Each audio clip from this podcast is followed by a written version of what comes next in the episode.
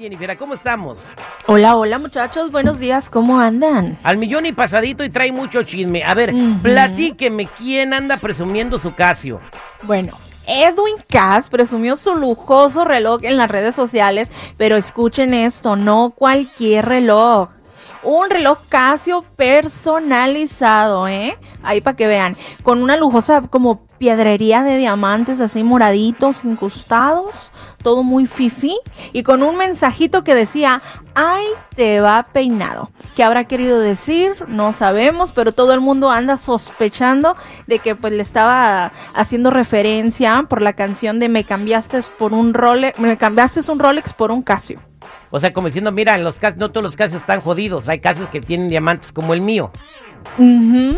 O- Mala o- inversión, mala inversión lo que hizo ese muchacho. tonto. Oye, ya ¿Por qué? Si los Casios duran mucho. ¿Qué, qué hace ese reloj que el que yo traje de 99 centavos? No, Lo no. mismo, da la hora. Marcan la hora nomás. Sí. No, ¿a poco tiene calculadorcita que no usas? Pero pues yo para qué quiero, quiero la memoria. Pues, ¿sabes? ¿Ves ¿Para qué va a usar calculadora? Sí, yo- güey? yo de Pero tiene reloj, tiene Ah. radio ahí, Sí, como- aquí tenemos una nosotros propia, ira. Oye, por pero cierto... puedes andar en la tienda y escuchando la radio. Total que no me dan ni empate tú, ¿eh? Oye, No. y- y ¿y qué, pa- qué le pasó en la nariz? Que supuestamente anda cancelando o, o pospuso un evento por, por la nariz que porque tenía sinusitis y se operó. Creo que tiene sinusitis crónica, entonces se hizo una operación ahí como para pues abrirle las, las fosas nasales y Cambió que ya de no le dealer, pasara. cambió de dealer, que lo diga es, güey.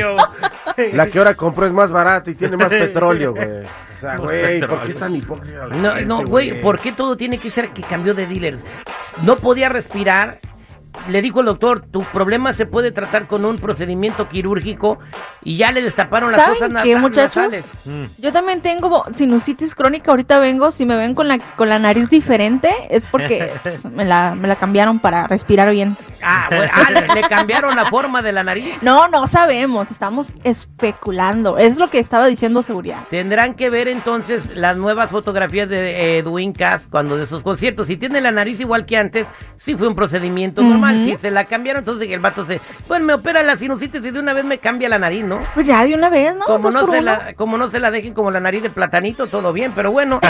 Tanto que ha entrado a la nariz, güey, que hay que, hay que removerla, hay que tallarle el tabique, porque hay mucho yeso allá adentro. Cállate, oye. No le estoy diciendo nada, güey. Hice. La contaminación puede ser. Estás viendo y no ves, ¿verdad?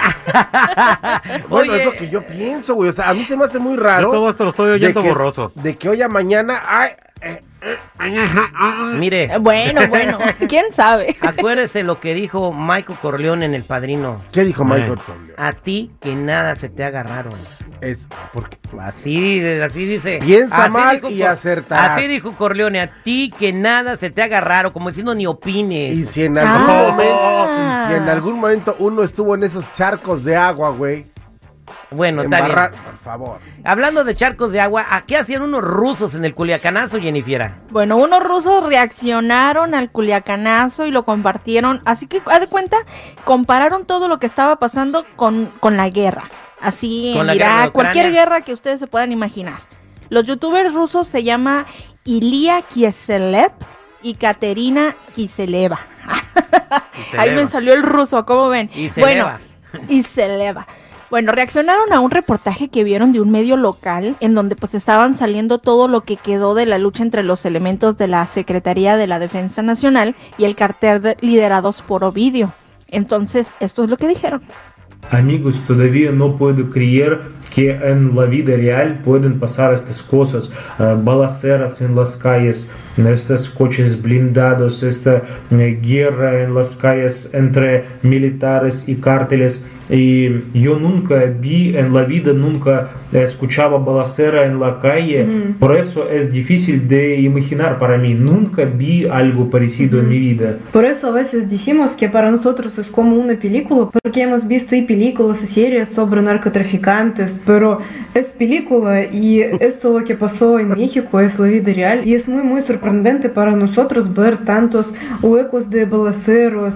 Hasta aquí estamos en shock. Sí, vimos varias películas sobre Pablo Escobar, pero esto ha pasado hace 30 años. Y hoy vivimos en el tiempo moderno, cuando todavía pasan estas cosas y wow, Estamos eh, muy impactados, estamos en shock, de verdad, sí. Bueno, este, no sé eh, si se han dado cuenta que Ucrania era una ciudad muy bonita, ciudades muy bonitas por todo el país, ciudades normales, o sea, con edificios y casas y escuelas y todo, como, como ves tú, como vemos la ciudad aquí afuera a través de la ventana. No, acá está Y muy feo, güey. Y las balaceras desde la guerra se están dando allá en las calles y pues en Ucrania ya no hay ciudades. Todo está destruido, entonces no Bueno, sé. pero allá hay una guerra declarada, güey.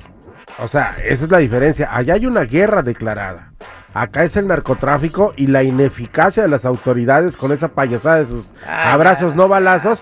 Ahí ya. está el resultado de que no si sirve el, el sistema de, de, de seguridad. Ay, sí, ay, terrible. Estás viendo que el chango es juguetón y todavía le das tambor. El chango es juguetón y le das tambor. Ah, yo pensé que le dabas maracas. Ay, Dios mío. o sea, todo. ay, le- que el, Y el, y el, y el Margarito era yo, ¿verdad? Sí, sí, Está más bárbaro. amargado que yo, Pues vale. ahí están los rusos impresionados de que hubo balaceras en la ciudad. Ellos viven en Culiacán, en Sinaloa, me imagino. Y sí, pareció una zona de guerra. eh, duró como 24 horas el movimiento para tratar de, re- de- de salvar a Ovidio. Y que ya está en la cárcel. Que dicen que está deprimido, que necesita Ah, medicamentos cosita. Sí. para la depresión. Ah. Porque se sometió a una cirugía y no sé qué rollo. Pero bueno, a ver qué pasa. Hasta el momento no lo han extraditado a Estados Unidos. Todavía no. Todavía no, pero bueno, la, la andan pidiendo su cabeza. Acá es- quieren que su papá se siente solo y quieren que lo acompañe ahí en la cárcel donde está. Bueno, estos fueron los este los trendings con la Jennifiera. Gracias, Jennifiera. Bueno, hasta aquí mi reporte. Ya saben, chicos y chicas, si gustan seguirme en mi Instagram, me pueden encontrar como Jennifiera94. Jenny con doble N y Y.